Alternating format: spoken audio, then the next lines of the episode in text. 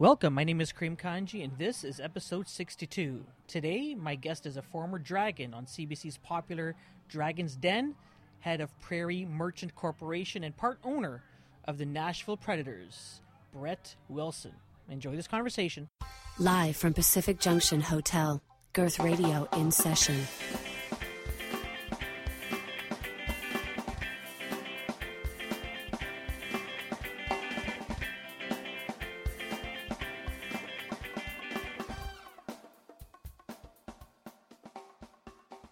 Brett is what I call you, right? Yeah. Okay. Yeah, the W Brett is kind of a fun thing we use. I'm real close friends with a young musician named Brett Kissel. So he's Brett K and I'm W Brett. It's the only way to differentiate. Okay. And then um, for brand in writing, Yeah. this is all podcast. Yeah, yeah. But it's always W Brett, and that's just a differentiation moment. But Okay. no, I'm Brett. Okay, cool. I was I was asking uh, I was asking Yoda what, what what do I call you? What should I? So he says Brett. So that's okay. Just want to make sure. um, okay, first you obviously know the first question. Then I I'm- haven't paid any attention to what what you're going to do to me. Uh, I trust in Yoda. I that see that's your first mistake right there. Um, Well, as I often say when I am on stage, Yeah. no question off limits. no question. Okay, No question. Now, I might not answer it. You might but no question's going to offend me because I've heard them all. fair enough. I So appreciate that. Bring it. Um, so the first question, and it, I didn't ask Suleiman to put me in touch with you because of this. It was I saw I was looking for guests, and I saw you retweet him a bunch. He retweets you, and I go, "They're friends. They're there's a business relationship there." So I asked him, and he says, "Okay, I'll make the introduction." And then I was I was going to ask you the question, and then obviously other news outlets got to you first. But the question I have is, um, okay, Kevin O'Leary. I've heard of him. You've heard, uh, he's he, I've, I've seen him on TV. Um, so you're endorsing him. You've you've said why you're endorsing him. Um, so that's really not my question. Although I'm, I am curious about the second person you're endorsing because you said you're endorsing two people. Um, but outside of what we've seen of him on TV, you obviously know a different side of him. Um, I I can't remember his name, but I met the the original. I guess he I don't know what his title is. Executive producer Might uh, have been Stuart Coxe. Stuart Coxe. Met him. a- He's my Yoda, the original Yoda. I met him a week ago. We're doing some really really interesting things um, with um, the Wenjack Downie Fund. Yep. So he's Yep. he's um, and I know that Stuart sort of coached him in terms of listen, be more of that Yep. because that's good for TV. It's a TV show, right? It's all about ratings. But you obviously know him differently. You're, you guys are, are business partners in, in a sense. Um, so tell me, who is Kevin outside of what we know on TV? if you carve Kevin out of the television set, Yeah. he's still an enigma. Okay. He is a very conservative, very progressive conservative in Okay. terms of his fiscal thinking. Okay. But, you know, backing up, I would have stayed quiet on who Kevin O'Leary was or is to me if I didn't think that Arlene's approach to him had been, you know, bordered on unprofessional. The attack was very personal, talking about what a reprehensible human being he is. And I would have just sat and let Kevin and Arlene nip at each other as they always did on the show. Sure. They were the first two to jump in the back of a truck together. They were the first two to go on bouncies together. I mean, they had a lot of fun together, and we saw that the chemistry was uh, was almost enviable for the rest of us dragons who were who weren't chasing the television moment the way they were. So I knew that there was a long-standing friendship and rivalry as dragons. We all do. Sure.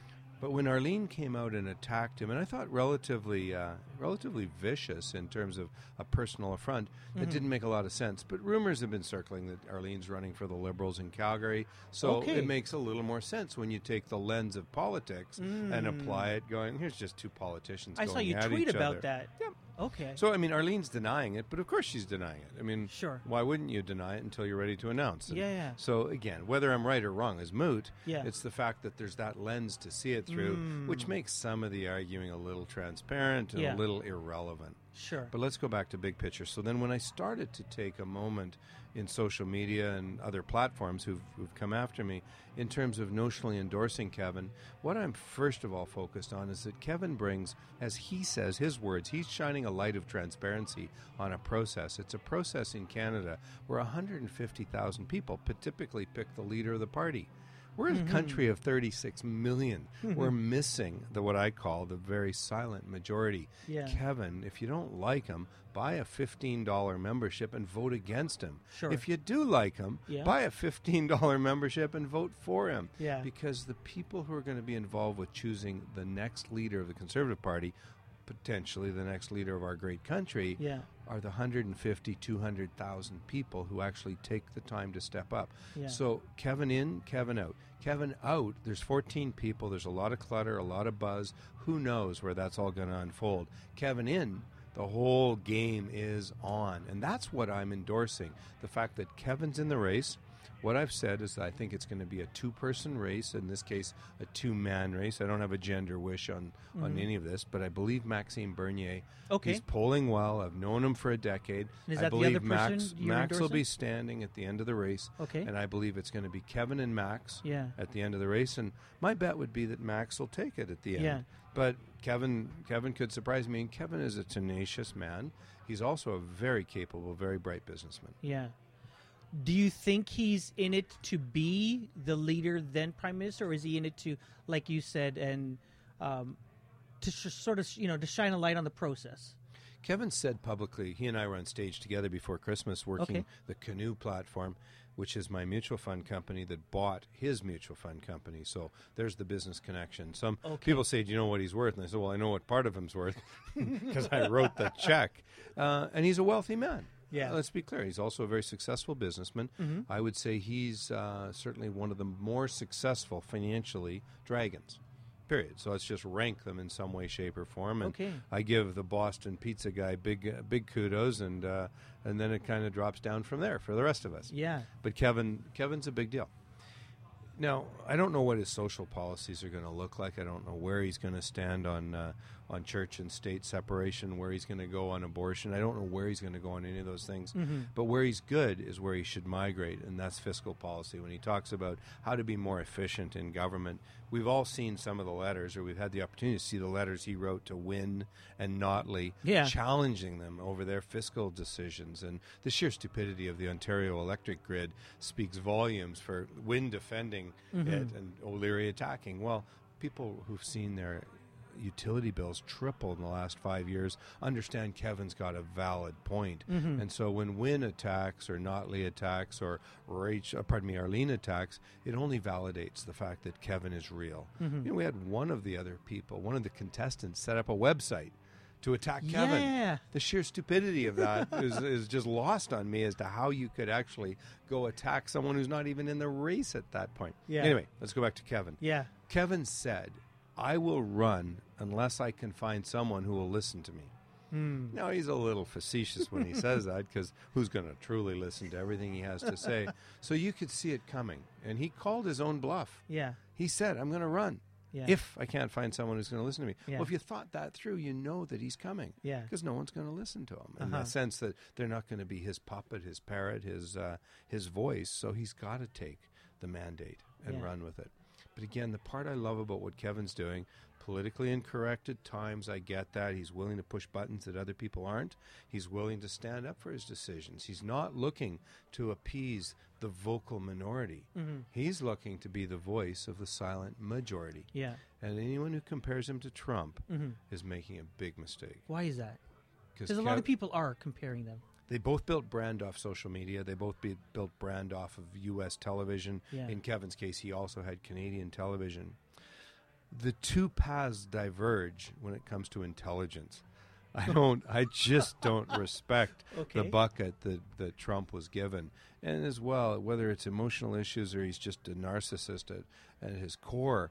But the way he treats other people, women in particular, the issues he's willing to take to the table. Where he talked about whether he was misquoted or not, that you know Mexicans in general mm-hmm. are rapists and plunderers. Mm-hmm. The thought that he has to build a wall to keep them out. I mean, he's got some fiscally intelligent policies embedded in some of the things he's saying, but I throw most of that away. And the sheer madness, the sheer volatility of what we're going to see mm-hmm. coming out of Trump is a very different world than I would see in the hypothetical world of Kevin running our country. Are you concerned as a as a businessman about the presidency of Trump, and in terms of how it can uh, or will or could affect the Canadian economy? Can, will, or could. Those are all Yeah. the right terms. Yeah. Because at this moment, my forecast is for volatility. You know, he's willing to. Trump's already made it clear that he's willing to make a decision on day one and reverse it on day three, and nobody can hold him accountable because he's going to say, "Just a minute, I didn't make that decision on day one." Well, yeah, you did. No, I didn't. Here's Yeah. what we're doing, and on he goes. Yeah. He is completely unaccountable. I don't see Kevin living in that kind of bubble. Hmm. Now, is it a bad thing that Kevin's or that pardon me that Trump's willing to make some decisions? You know, here he is. He's already in day two, day three, day four, day five, whatever it is, has approved uh, something that we'd lobbied for as a nation for seven or eight years, and that's the Keystone XL project, giving a core industry in Canada a market that'll remove the differential differential that's costing us billions of dollars a year. Mm-hmm. Like it's logical that that pipeline be approved if it's not on the basis of politics. Mm-hmm. Well, we just wiped the gender lens or the lens of politics. The politics lens just came away, and all of a sudden, Trump said, "Let's go." Mm-hmm. Now he wants to extract more for the United States. He wants U.S. steel, U.S. jobs, probably another tariff. There's a bunch of things he's going to do for his net Yeah. benefit. But is anything wrong with that if it ultimately gets built? I don't think so. So there's parts of what Trump's accomplishing that I admire. There's other places where I just I shake my head. Yeah. Do you have any political ambitions of your own? Absolutely, I want to stay home. That's your ambition. My ambition is to stay home and poke. You know, everybody in Canada has one vote, and I just happen to have a bigger voice than others because of a bit of profile. I got it off of TV, I got it off of some business success I had, I've got it off of some charity work that I've done. But my personal political ambitions are not to lead any party. I don't want to be in that uh, Yeah. in that role and you know, I was um, I've sat with a number of political leaders over the last short while or recent while. Sure. And I enjoy the ability to poke at every party. Yeah. And whether it's federal, provincial, or municipal, Yeah. I can take on issues of the day. Whether it's uh, it's downtown taxation in Calgary, or the need for ride sharing to be approved, or the need for infrastructure, and that's at the provincial, pardon me, at the uh, municipal level. Yeah. And then likewise at the provincial level, we've got federal provincial issues around uh, uh, royalty regimes and healthcare issues and taxation. And you know, nobody's a bigger fan of uh, of um, armchair politics than me. But I hate thinking that I would spend the rest of my life just sitting in the armchair belly aching. Yeah. So I take the initiative and I do get involved. I do put my money where my wallet, pardon me, my mouth where my wallet could be. Yeah. Let me flip that on. I'm going to put my wallet where my mouth is, is really what I'm trying to say. And the opportunity there is sometimes back people who I believe in.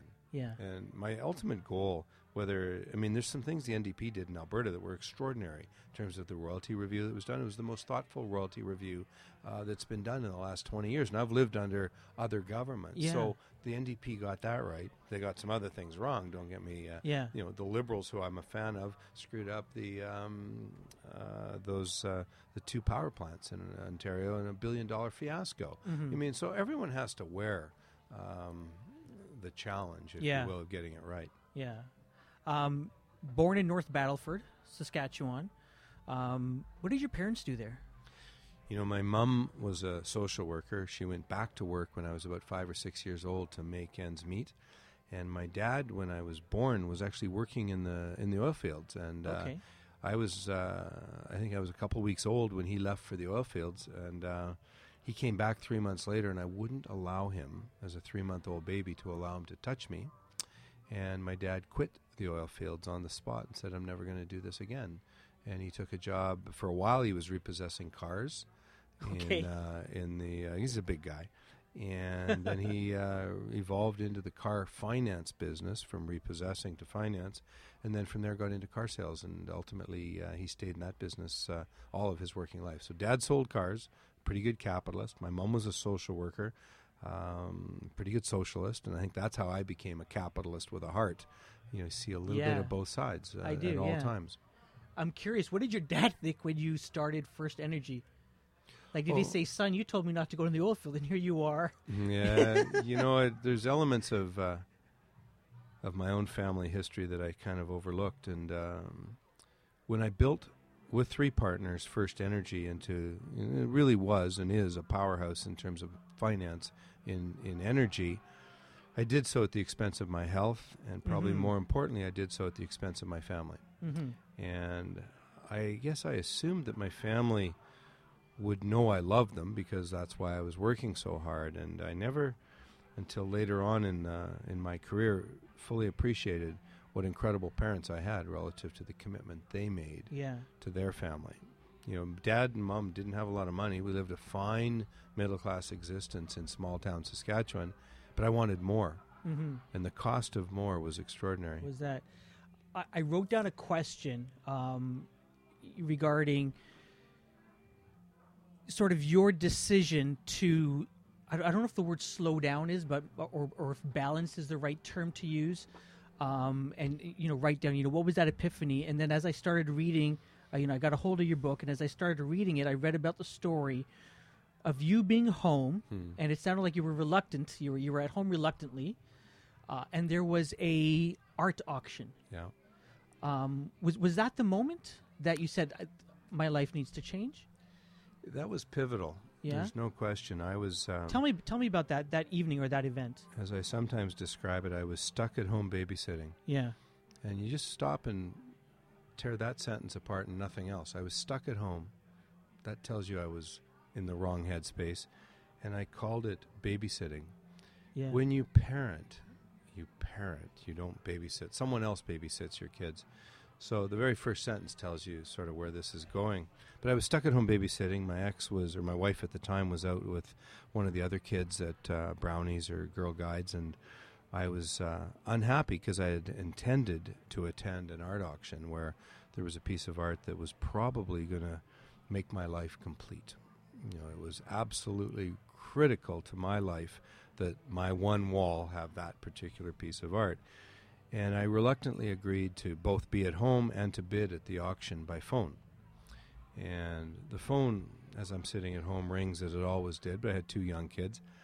And finally, after not getting contacted regarding the auction, I called the auction house and said to the woman, Peggy, where are you at with this particular piece? And she said, Brett, we sold it about 10 minutes ago. And I said, fuck, you said you'd call. Mhm. And she said, Brett, I called three times, and each time a little girl answered and said you weren't home. Hmm. And at that point, I moved from frustrated to furious. And I remember going upstairs into our big house because when you'd made a bit of money, you should have a big house. and uh, we're all spread out and went into my daughter's room. And I, I must have thrown the door open. And there's this little nine year old lying on the bed with crayons doing homework. And uh, I don't remember what I said in, say, the first two minutes, but I do remember in the last 10 seconds, she had crawled under her bed. She was so scared. And I don't know what I was saying or doing at the time, but I do remember my last words were, What the fuck are you doing? Telling someone I'm not home. And these little brown eyes looked up at me and said, Because you never are. Hmm. And that was the first time that it had really hit me the gap between where I thought I was going and where I was obviously at. Mhm. I had just blown up over an innocuous issue, an irrelevant issue, an ir- irreverent issue, uh, piece of art. I mean, so what? But it, was enough to send the trigger. And then this little girl just looked at me and said, basically, I hardly know you because you're never home. And that was the moment where I then sat down and I probably went to my room immediately and and was there for 20 minutes and uh, it got to me. And at that point, I reached out through a business group I belonged to and said, guys, girls in this group, what do we got? Hmm. I don't know what's wrong with my life, but it's not good. And uh, ultimately found an addiction treatment program, addiction and trauma treatment. And uh, within a week, I had booked myself into it. I didn't get there for another month, but uh, um, I knew what I had to do, and that was just revisit in a very intense way the priorities in my life, or what was going on in my life. And I guess ultimately, what I determined was it was very much the priorities. It takes, like to me, it takes guts to do something like that because here you've built a successful. Like people on the outside will look at you and would say, "Yeah, Brett's successful. Look at his house. Look at his cars. Maybe Superficial, all the trappings of success. right, but you Yeah. know things that we would say, is he successful? He's got that. He's got that. You know, yeah, he's successful, and then to sort of internalize it and you say and, and to really tell yourself, "Am I successful? I need to." You know, change is very hard. And the essence of life goes on behind closed doors. Mm. And so people driving up and down our streets see the big house and the lights are on and nice car in the driveway and the measure of success. And this is really ultimately when I wrote my book. It's called Redefining Success. Yeah, yeah. And the extension of the of that title, Redefining Success, was really the full sentence was redefining success in a wealth obsessed world. Because we see success through the lens of wealth. That's Mhm. really how we measure. That's what we chase. We spend our time. We devote our uh, our waking hours in, in many business endeavors to the pursuit of success, which is a wealth based measure. As Hmm. one of my daughters, the little girl in the room, once said, Why can't we just measure wealth by the size of our smile?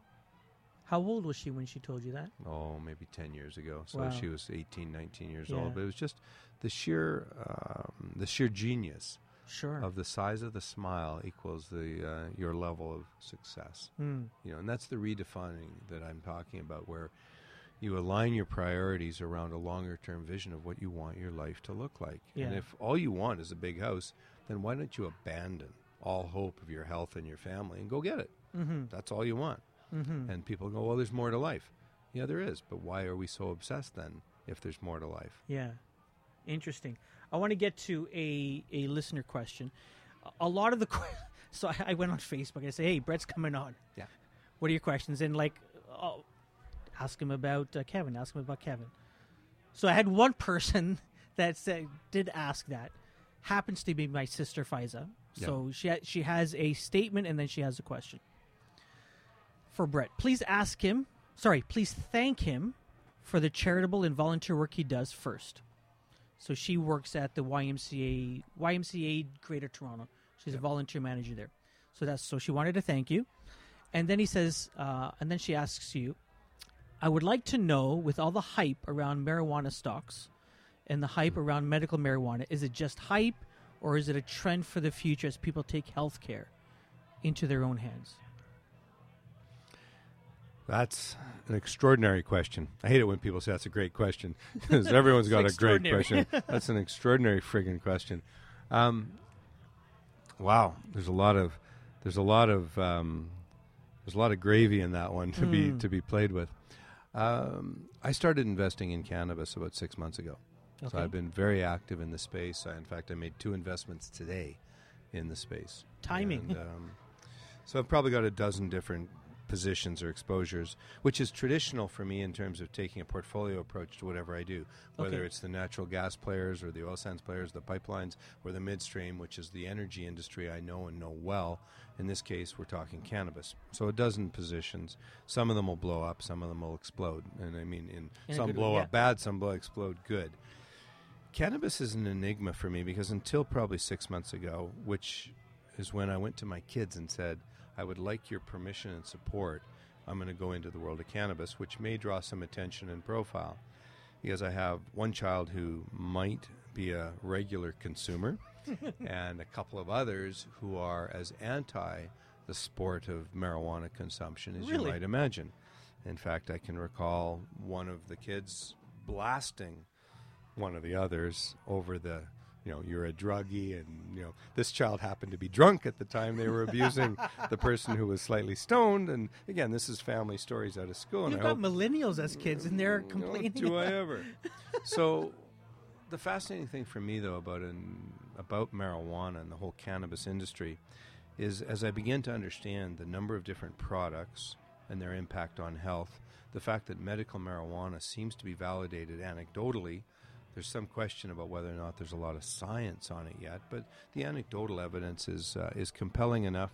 But let's remember, we were prescribing tobacco in 1910 for its health benefits.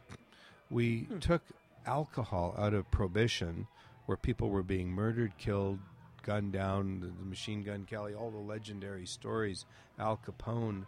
Um, you know, Western Canada was built on the illegal rum running or whiskey running trade of the of the of the Seagrams and the Bronfmans. So there's a bunch of stories about how we as a society have chosen to uh, capture and control some of these mind altering, health altering experiences. And here we are now with cannabis facing us.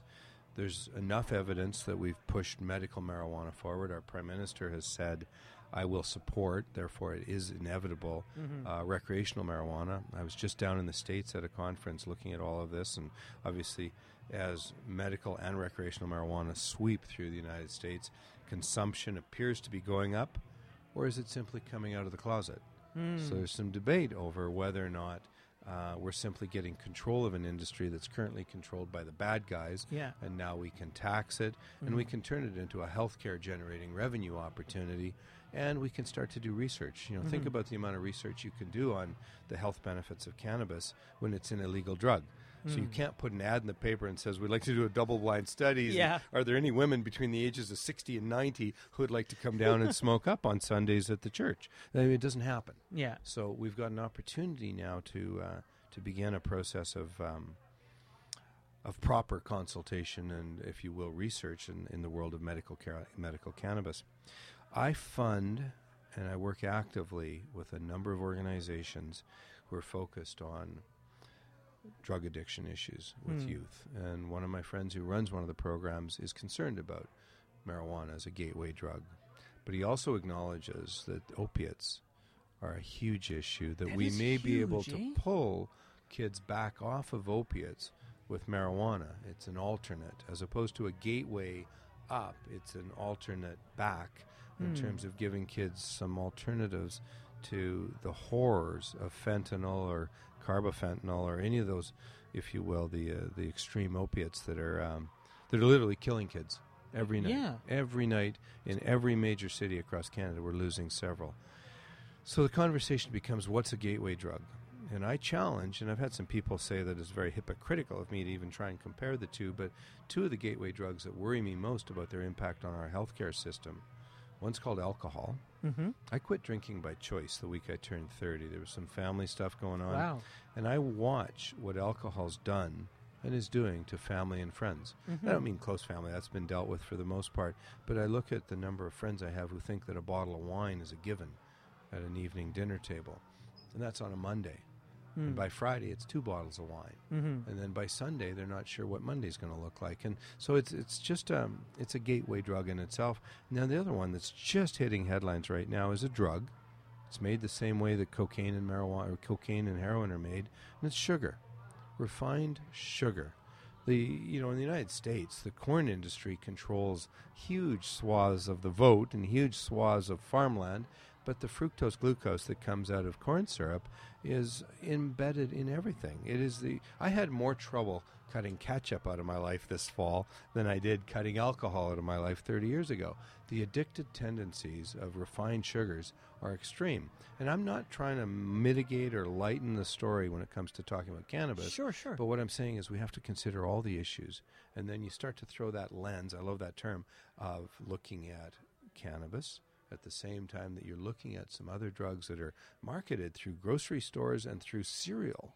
I mean, we add salt to our cereal so we can increase the sugar content. That's crazy. Is that fair to the kids? Mm. Obesity. You see the seven, seven eleven. I shouldn't name any names, but you see these buckets, thirty-six ounce buckets of a little bit of ice and mostly sugar, and that's what we're feeding our youth. It's crazy. So those who are on their high horses about Yeah. cannabis, all I'm saying is give it a give it a chance to be properly researched and understood. You know, we have people in jail for marketing cannabis. I think there's going to yeah, be a few people pop out of jail. different, Uh, Yeah. uh, So there. Yeah. So that was an That- extraordinary that's- question. there you go. Well, if, if I if I could give my my two cents in, um, you know, I, am just coming off an attack of shingles. right. um, and the best thing that I took were gummies.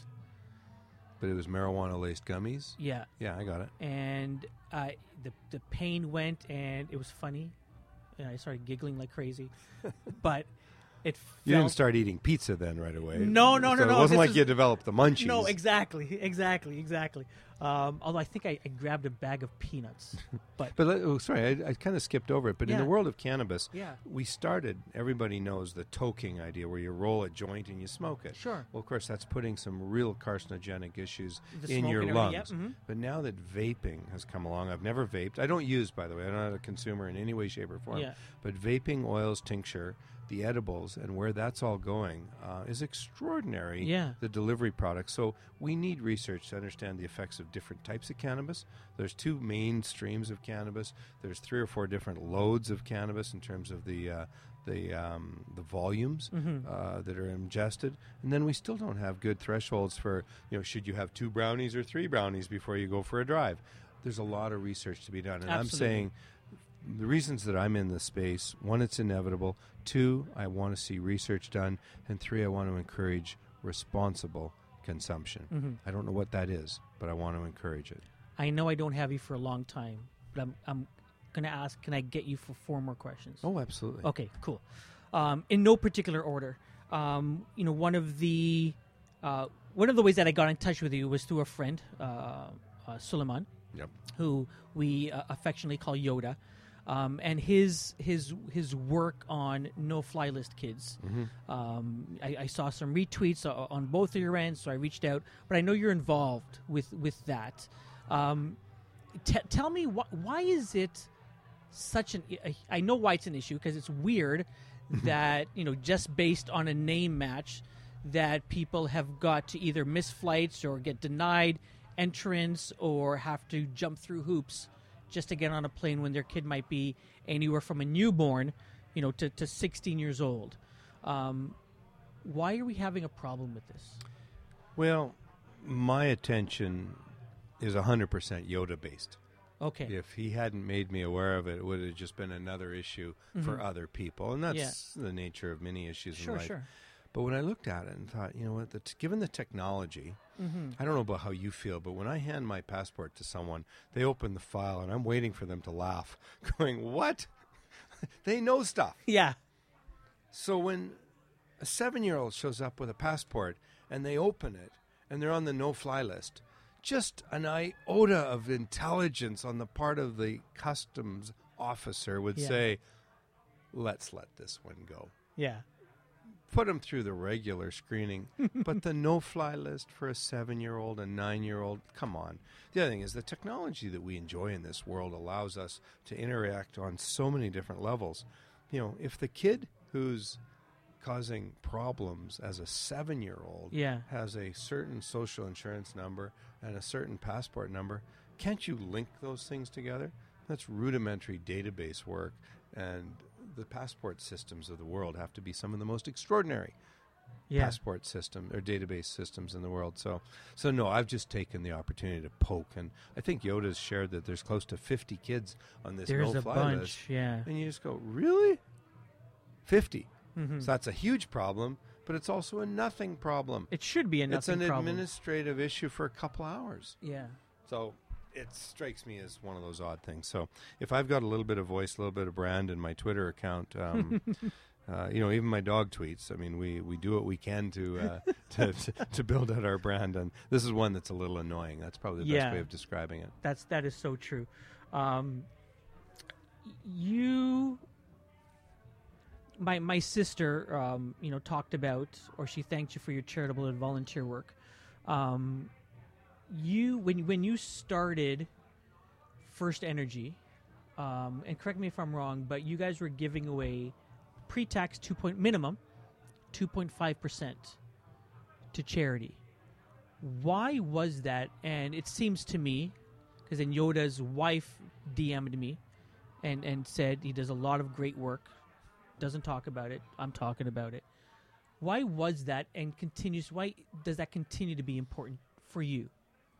When I I stumbled across the opportunity that charity represents when I first asked my boss for a thousand dollars. This is 1986, and I asked him for a thousand dollars to buy a table for junior achievement in Calgary. Yeah. And at the time, the Calgary office represented you know, 20, 25% of our national corporate finance revenues. Mm-hmm. And I wanted to take some clients to dinner. Yeah. So I sent in something your listeners may not be familiar with called a telex. And I sent in a telex to headquarters in Toronto. And a couple of weeks later, I finally get a response saying, request denied. That was it. So hmm. at that point, I pick up the phone so that I can have a conversation with the guy, Phil, who was running this committee. And I said, Phil, how come? I want to take some people to a dinner. What's going on here? We, we got to do something in this community.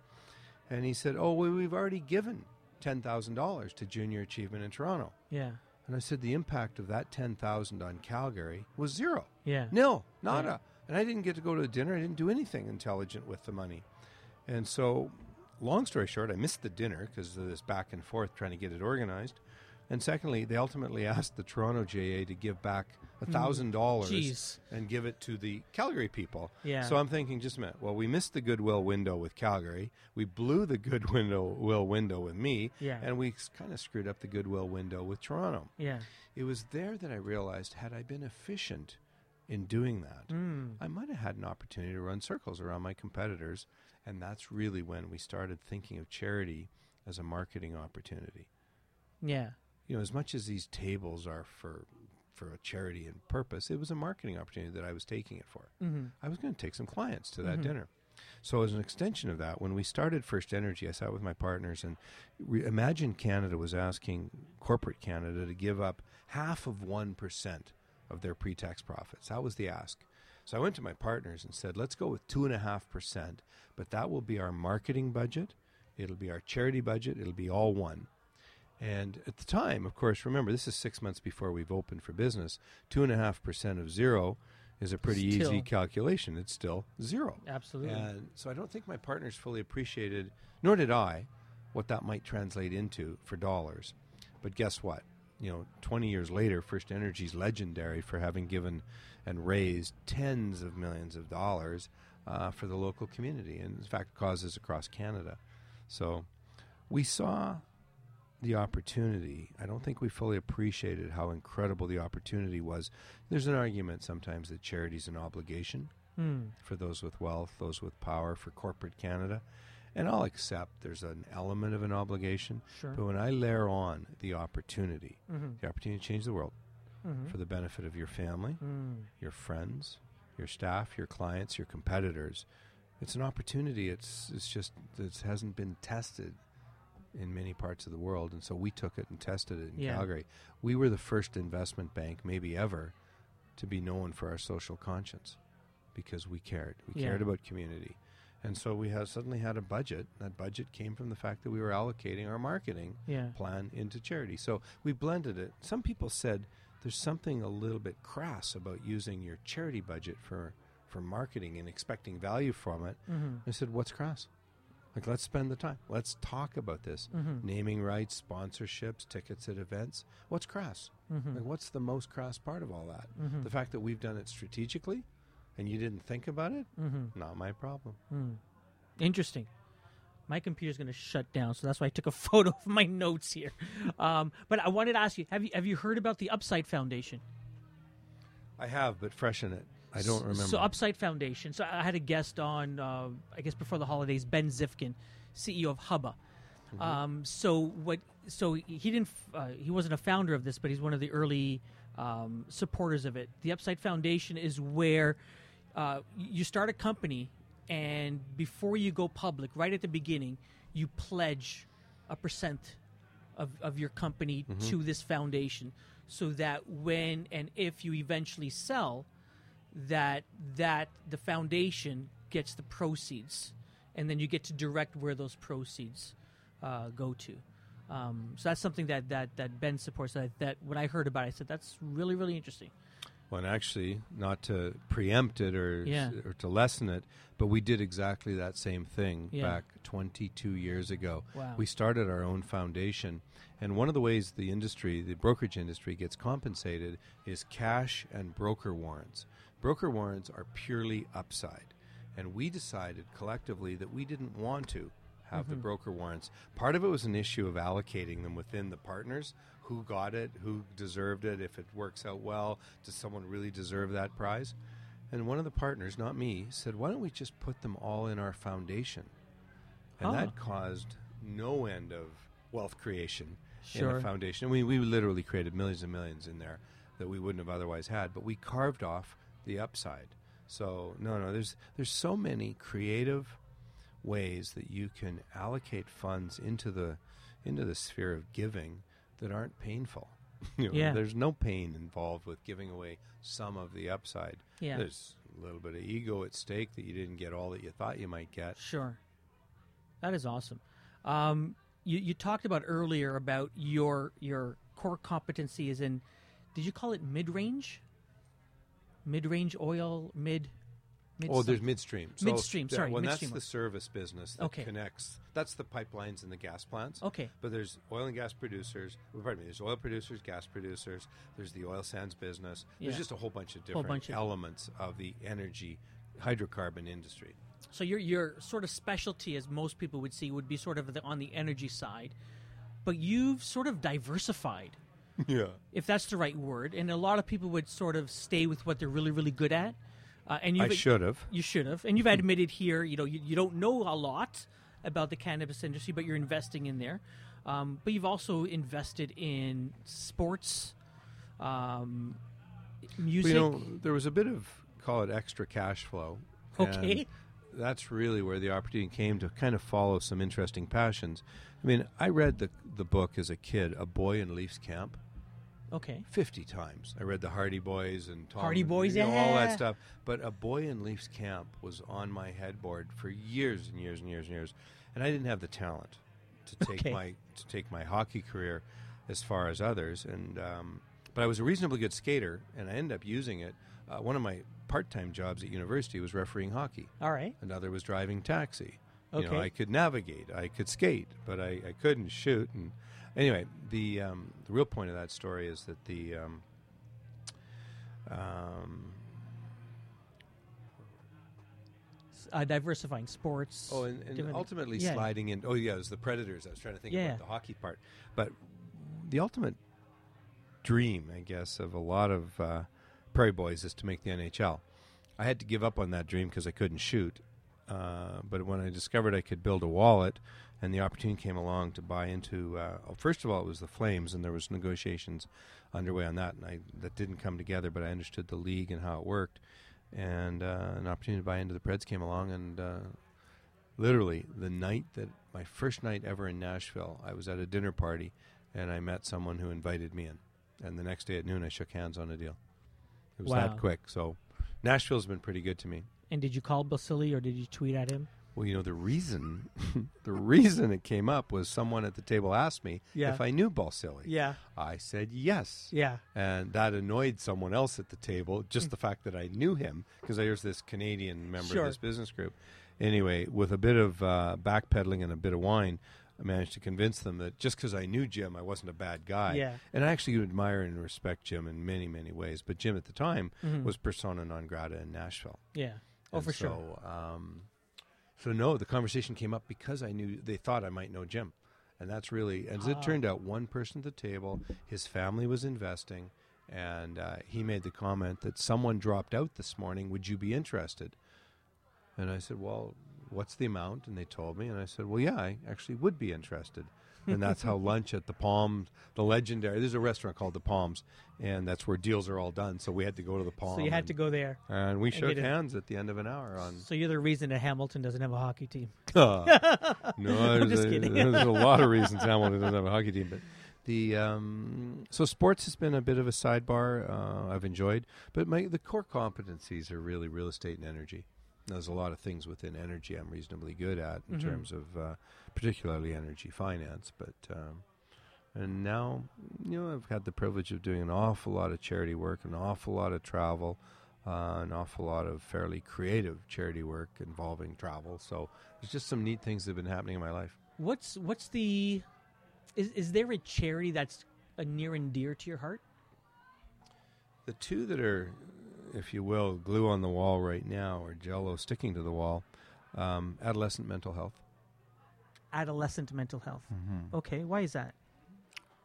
Because I'm still finding relevant causes everywhere I turn. Hmm. I mean, there's another story that I would tell that I do tell when I'm every year I go in now with myself and a couple of friends, and we spend time in the suicide ward at the uh, at one of the kids' hospitals in uh, in Calgary. And I sit down there, and I'm not going to explain it all here, but I talk about child by child, person by person in my family, our purpose and con- our purposeful connection to mental health issues. Whether it's a daughter who acknowledged that she had an eating disorder, or uh, a family friend lying in a bed uh, with a morphine overdose. I mean, there's so many moments that connect me to the world of mental health, and my understanding of many aspects, many elements, whether it's eating disorders or uh, Aboriginal mental health with one of the causes we work with, or in school bullying. There's so many elements of the mental health circle Mhm. that I like to work on. That mental health has become a pretty important part of where I where I am and where I'm going. And then, frankly, the other is our veterans. Okay. You know, they're an out of sight, out of mind uh, key to the reason that we as a nation have uh, the freedom to have some of the arguments and debates we do. Mm-hmm. We are recognized globally as one of the great countries in the world, and yet we as Canadians don't celebrate it the way we could or should. Mm-hmm. And uh, our veterans have given us that freedom. So, uh, and I have my own connections to our veterans, so I share those at times. But those are the two core causes. I'm a prostate cancer graduate. I've had it twice. Uh, I lost my mother to lung cancer. I mean, I can go on and on in terms of causes, but 90%, 99% of the work I do going forward will be causes where I have a connection. Sure. There's lots of worthy causes, and I don't mean to be dismissive when someone comes to me and says, I have this issue. Mhm. Well, I hear you, but I've only got so much time Yeah. left on this earth, and I want to make a difference in the causes that have impacted my family. Um, I, I don't know the the, the the the proper way or the PC way to ask, but I don't know if you if if you if you want to talk about it, but um, you know, how's your health today? You know, being Oh, there's no would- would PC you- on that. Don't worry you- about that. Would you call it that you've, you're you're a double survivor or You know, I actually don't don't like the word survivor, and I don't mean to be dismissive Sure. for people who refer to themselves yeah, as yeah. cancer survivors. But I coined the phrase a number of years ago, a decade or more, that I'm a cancer graduate. Yeah? Because the you, first you- time you I took that, yeah. my cancer program, if you will, and I, I mean sometimes somewhat lightheartedly, I say I got my bachelor's 15 years ago, and I got my master's a year and a half ago, and if I need to, I'll re- I'm ready to go back and get my PhD. Hmm. I am prepared, and for me, that's a far more empowering perspective. Words have meaning. I spent a lot of time with a sports psychologist when I was being treated for cancer the first time, and really the genres of inspiration and humor were very important to the human, the psyche, if you will, of dealing with long-term mental, uh, not long, long-term mental, but long-term health issues, disease, whatever. You know, the um, the opportunity to introduce something fun, something light, again, humor, and then inspiration. I mean, I watched the movie Rudy every second night while I was doing my cancer treatments, round Mhm. one. I screamed at the same spots, I shouted at the same spots, I cried at the same spots. I knew what was coming, but I left that show every time a little more inspired. And again, when you're fighting for your life, being inspired is a good thing. So words have meaning, and that's Yeah. why it's important to me when I talk about, you know, I'm a cancer graduate. And so I'm a two time cancer graduate. Uh, I don't anticipate having to go back to school.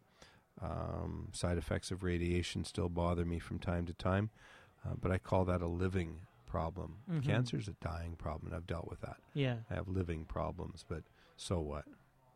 awesome. Thank you for your Appreciate time. The privilege. I know you've uh, you've spent more time here than, than we had planned, but I really do appreciate it. Well, believe it or not, I only looked once, as you'll notice. Yes. Hockey, What's- hockey score. Hockey the Preds score. are playing right now. Your just team. so you know. and I only looked once. and they're and they're that wasn't easy though, but we were up winning, so it was easier. There you are. only look once. Awesome. I really appreciate your time. My pleasure. Thank you so much. And thanks to your sister for those good questions. No, problem. I'll let her know.